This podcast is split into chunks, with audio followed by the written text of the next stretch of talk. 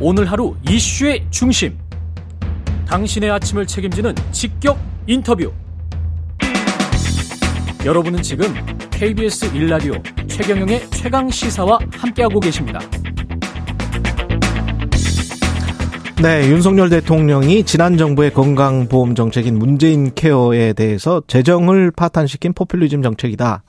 강도 높게 비판을 했는데요. 고민정 더불어민주당 최고위원 어떻게 생각하는지 입장 들어보겠습니다. 안녕하세요. 네, 반갑습니다. 대통령이 문재인 케어의 폐기를 공식화하면서 지난 5년간 보장성 강화에 20조 원 넘게 쏟아부었지만 이게 의료 남용, 의료 남용, 건강보험 무임승차를 방치하면서 대다수 국민에게 부담이 전가되고 있다. 이렇게 비판을 했거든요. 어떻게 생각하세요?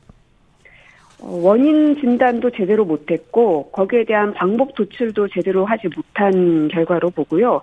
그저 이제 문재인 정부보다 잘했다는 평가를 받고 싶으신 것 같은데 어 그러려면 새로운 윤석열 표의 정책을 내놓으면 되는데 매번 보면 문재인 정부의 어떤 정책들을 이제 밟고 올라가겠다는 모습만 보이고 있습니다. 그래서 특히나 이 보장성 강화 문제는 어떤 정부에서도 어, 이 보장성을 강화하지 않겠다라고 한 정부가 없습니다. 오히려 국민들에게 각자 도생하라고 강요하는 꼴이거든요. 그래서 굉장히 좀 이상한 정부라는 생각이 드는데 심지어는 박근혜 정부 당시에도 중증 질환에 대해서는 100% 국가가 책임져야 된다. 또 3대 비급여는 개선해야 된다. 이런 주장들과 또 실제로 추진을 했던 바가 있습니다. 그리고 그, 예. 그 17년에 저희가 이 문케어를 시작하고 나서도 국민들 한 3년 정도 지나고 나서 조사를 해봤었는데요. 그 결과에 의해서도 국민의 94%가 긍정 반응을 보일 정도로 공감이 컸던 부분이거든요. 어떤 부분에서 어떤 역할을 했다고 보세요? 아무래도 국민들의 의료비 절감을 시켜준 것이죠. 음. 음, 그게 가장 큽니다. 그러니까 왜 아프면 집안 기둥뿌리가 흔들린다는 이야기를 우리가 왕왕 하잖아요. 네. 어, 뭐, 암 환자가 발생한다든지 그러면 감당해내기가 너무나 어려웠지만 실제로 문케어 이후에는 어, 가족 중에 암에 걸린 분이 계신 분들은 거기에 대한 체감을 굉장히 많이 얘기를 하셨습니다. 아, 국가가 해야 될 역할이라는 게 이런 거구나라는 말씀까지도 하셨었고요. 예. 근데 이제 불필요한 뭐 MRI 진단이랄지 뭐 과잉 진료가 있었다. 이거는 상당히 일리가 있어 보이는데 어떻게 생각하세요? 그러니까 그게 원인을 잘못 지적했다는 겁니다. 왜냐하면 예. 일단은 그 MRI 부분 같은 경우는 물론 이제 저희 문재인 정부 시절에도 어, 이제 비급여 항목에 건보가 적용되면서 또 다른 이제 비급여 진료가 늘어나는 이런 풍선 효과 등이 또 생겨나기도 했었거든요. 그래서 거기에 대한 이 보완책들을 계속 해 나갔었는데 설령 그렇다 하더라도 그 MRI 등에서 누수가 발생한다 하더라도 그 금액은 한 2천억 정도로 추산이 되고 있습니다. 즉 건보 재정이 전체가 한 100조 정도 되거든요. 그렇죠. 그 중에서 2천억 원이면 0.2% 수준에 불과합니다. 과연 이 정도를 수술해서 어 전체 그 이문그 그 재정 파탄을 극복해낼 방안이라고 생각하는가? 아 그리고 또 하나는 재정이 그럼 정말 파탄인가도 좀 궁금하실 텐데요, 국민들께서도. 이게 보시면, 어, 2018년부터 20년까지는 계속 적자를 기록하다가 21년에는요, 2조 8천억 원 흑자로 돌아선 바가 있고요. 또 건보의 누적 적립금도 어, 17년에는 대략 한 20조 7천억 원에서 20년에는 17조 4천억까지 줄었지만 21년에는 20조 2,400억 원으로 오히려 늘어났습니다. 음. 도대체 뭘 재정 파탄이라고 말씀하시는지. 그래서 그, 근데 그때는 좀 네. 일회성일 네. 수가 있는 게 우리가 2020년에 코로나가 됐고 21년에 사람들이 병원에를 좀 덜 가게 돼서 코로나 때문에 그래서 네네. 발생한 거 아니냐 뭐 이렇게 지금 의사들 추정하는 의사들도 많더라고요. 맞습니다. 예. 그런 부분을 아예 인정하지 않는다는 게 아닙니다. 음. 진짜 원인을 찾자는 겁니다. 어, MRI 때문에 건보 재정이 파탄이 났기 때문에 문케어를 다 폐기하겠다는 건 너무 어리석은 결정이라는 거죠. 오히려 지금 윤석열 정부가 해야 될 거는 전문가들과 함께 자리에 앉아서 이 건보 재정을 어떻게 탄탄하게 만들 것인가, 갉아먹는 진짜 주범은 무엇인가를 고민해야 되고, 그래서 민주당에서도 계속 주장했던 게 공공의료기관 늘려야 된다. 의사와 간호사 수 증원해야 된다. 이런 이야기 계속했던 거 아닙니까? 돈은 재원은 민주당 생각은 뭐였어요? 어떤 것? 그 돈요. 건보료 아무래도 재정이 고령화가 네. 급격하게 되면서 생산활동 인구는 계속 감소하고 그러는데 어쩔 수가 없는 구조적인 게 있는데 뭔가를 정답이나 해결책을 내놓으려면 어떤 생각을 가져야 할까요? 일단 가장 지금 당장 시급한 거는 이제 건보 재정에 대한 국가 그 그 재정 지원법이 현재 있는데 곧 일몰되지 않습니까? 예, 예. 이거부터 빨리 폐지를 시키는 게 가장 급선무일 것 같고요. 빨리 폐지를 시켜야 한다. 예. 예, 예. 왜냐하면 음. 그래야지 재정 안전성이 확보되기 때문이죠. 예. 어, 그리고 이제 그 두 번째로는 말씀하신 대로 현재 사회 구조적인 문제가 발생한 겁니다. 고령화로 인해서. 음. 그러면 이 부분을 어떻게 만들 것인가.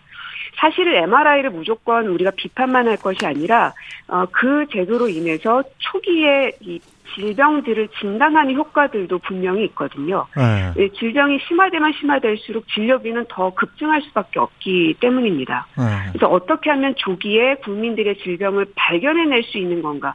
그쪽에 오히려 재정을 더 넣어야 더 급속도로 늘어나는 것들을 줄여나갈 수 있겠죠. 지금 저 윤석열 정부가 주 52시간제도 폐기하고 뭐 이걸 연으로 바꾸고 뭐 학자들 이야기입니다만은 정부안도 좀 비슷하게 나올 것 같고 노동 개혁을 한다고 하는데 어떻게 생각하세요? 아, 참 모든 게 지금 과거로 퇴행하겠다는 거여서 음. 좀뭐 계속 말씀드리지만 문재인 정부에서 좀 벗어나셨으면 좋겠다는 얘기 좀 다시 한번 드리고요. 이, 이 고용, 그 노동 시간 관련해서도 겨우 저희가 OECD 국가 가운데 2위였던 거를 5위까지 떨어뜨린 거거든요. 근데 이걸 다시 과거로 후퇴시키겠다는 의도가 뭔지 잘 모르겠습니다. 그리고 국민들의 상당수, 특히나 임금 노동자들의 상당수는 이 정책에 대한 이 긍정 평가들을 하고 계십니다. 결국은 우리 근로 노동자들이 사람답게 살자는 거잖아요. 일과 가정이 양립될 수 있는 그 사회적 기반을 마련해 주자는 겁니다. 음. 거기에 대해서 왜 동의하지 못하시는 건지 어, 하루에 혹은 일주일에 수십 시간을 꼭 일을 시켜야만 직성이 풀리시는 건지 원하는 게 무엇인지 잘 모르겠습니다.